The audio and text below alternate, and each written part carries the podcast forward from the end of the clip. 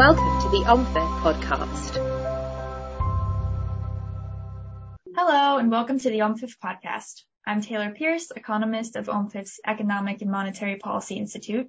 Here with me today is OMFIF Chief Economist Neil Williams, who will be discussing the prospects for the Bank of England under the UK's new Prime Minister Liz Truss. Welcome, Neil. It's a pleasure to have you. Thank you, Taylor. The Prime Minister has advocated for a review of the Bank of England's independence. These calls come at a time when the pound is already under pressure due to a volatile combination of decades-high inflation, still loose monetary policy with real bank rate under minus 8%, a widening current account deficit, and high debt. Neil, as you put it, the pound was always a likely pressure release for building political risk and further fiscal expansion. So what are the main issues to be considered here? Well, thank you, Taylor. You mentioned the pound, and even before Ms Truss came on the scenes, the pound really did have a, a sort of weak underpinning because if our estimates are correct, then over the last 20 years or so, no major country has net loosened its overall macro policy stance, fiscal and monetary together, than has the UK. And given the sort of embedded inflation premium into that, there's surely little coincidence that the pound has, over that period, uh, underperformed other currencies on fundamental grounds. So to talk about now, as Ms Truss is doing, the, the possibility of uh, reviewing the Bank of England's independence uh, is a fairly weak platform for the pound, hence the further weakness. I have to say that at this stage, uh, all the new Prime Minister is doing uh, is looking for a, a review of the bank's mandate. So it could be innocuous, but indeed it could even be beneficial if it helps to iron out some of the mistakes of the past uh, and also assists the MPC, the Monetary Policy Committee, in how to, to normalise uh, interest rates to more sort of realistic levels. But far more sinister, not least in financial markets, uh, for the pound and for long dated gilts, for example, uh, would be if she were to follow the instincts of some of her backers, including those, uh, or including, for example, the new Home Secretary, Braverman, who is wanting to monitor whether the bank is fit for purpose in terms of its entire exclusionary independence over interest rates. So that, for, for those of us with long memories, that throws us back to the sort of mid 1990s when we had the so-called Ken and Eddie show. And what that was, uh, was a scenario where interest rates in the UK were set together by the Chancellor and the Bank of England governor at the time, aided by a, a so-called wise men's panel. Now, such overt intervention currently in today's context would really go against the practice of other G7 central banks, necessitating a, a sort of risk premium on UK money rates and uh, obviously too for, for gilt yields. And if it raises inflation further, because of course the pound again may be under a little more pressure, uh, then it may even have unintended consequences. You know that according to the Bank of England's economic model, uh, it takes about four years for higher import prices to fully pass through to a consumer price index that's about one third imported. Now, a lot of that currently is being absorbed in, in profit margins. So it's not, it's not obvious that uh, in reviewing the independence of the Bank of England and causing more inflation will necessarily flow through to higher private sector wage growth. So it seems to me that after 25 years of independence, a review of the MPC seems eminently sensible and may be constructive and let's face it, it would be no different or little different to that review that's currently underway in Australia for the Reserve Bank. And that's expected to conclude in the new year. Now, amongst the Monetary Policy Committee's wins have been an inflation rate that's pretty much averaged over the bank's independence, close to target uh, of about uh, 2%. But the challenge now, of course, which is something the Prime Minister is mindful of, is getting the consumer price index back to target from the at least 13% that we may be facing in coming months, and also possibly enacting quantitative tightening, reducing the balance sheet, without stretching the UK's likely recession beyond next year. So there really are challenges ahead. Right. So given the various economic and political factors which you mentioned, what are the options?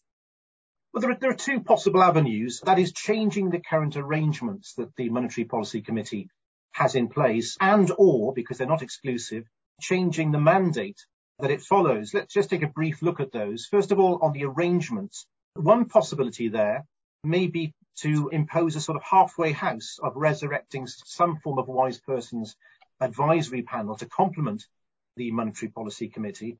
Uh, and this would allow independent input into their decision making. And it may seem attractive to some of the Prime Minister's uh, current advisors. As an aside, uh, one of those, Professor Minford, was a member of the so-called wise man's panel back in the 1990s, and he was never afraid to dissent from his peers uh, and also side with the government on tax cuts. But doing so would also surely suggest distrust over the existing MPC members' abilities to manage monetary affairs. Would MPC resignations possibly follow if that were the case? And so surely performance of the committee could less controversially be assessed by simply strengthening or making more frequent the existing health check that they have in place, which is via the Treasury Select Committee inquiry. So that's one avenue, changing the arrangements. Another one is to change the mandate. Now, currently, of course, it tries to target consumer price index over two years at close to 2%. And the, the, the consumer price index is a fairly narrow measure of inflation, uh, which again, some of the Prime Minister's followers believe has, as a result, contributed to interest rates being artificially low and inflation high in the past. So how could that be looked at? Well, one possibility would be to raise the bar from 2% to, let's say, 3%, uh, which would allow the economy to breathe a bit more while fighting future inflation. But this would surely, in today's context, send the wrong signal uh, to financial markets, saying that the bank is less worried about inflation at these fairly hefty levels. Uh, so it might be better instead to impose an inflation target that's more reflective of the living costs uh, in the UK that we all face. And in this respect, the easiest option might be simply to tweak the CPI, the, Consumer Price Index, uh, to, the so-called CPIH measure, which would improve the, the former by proxying house price shifts, albeit via a slightly quirky method of doing so, using owner-occupiers housing costs, or even to revert to the, the old RPIX, the RPI excluding mortgage interest payments, which the, the bank started to look at in its early days prior to the more recent years. But in any case, separately, the RPI is set to be aligned to CPIH by 2030. So surely it makes more sense logistically to target the latter. And as an add-on, they could also consider maybe moving to a Fed style approach, US Federal Reserve approach, which is to bolt on some sort of activity indicator to the inflation target. This is the approach the Fed has been taking since 1977. I would say, though, that for the Bank of England, it might be a little trickier to add on an employment uh, indicator formally because of the bank's patchy history in forecasting employment uh, in the past. So an alternative measure, which some are talking about, though it's not without problems, is to instead look at money GDP and to try to have some sort of formal target in mind for the total value of goods and services uh, and incomes in the economy. I have to say, though, that in practice, UK nominal GDP growth has broadly followed the same path as CPI inflation over the last decade or more. Uh, and in practice, targeting money GDP probably works best when growth is, is predictable, Uh, such that any overshoot can be corrected without causing any transitory inflation damage. So there's no perfect solution, and there are challenges with each of these potential changes to mandate.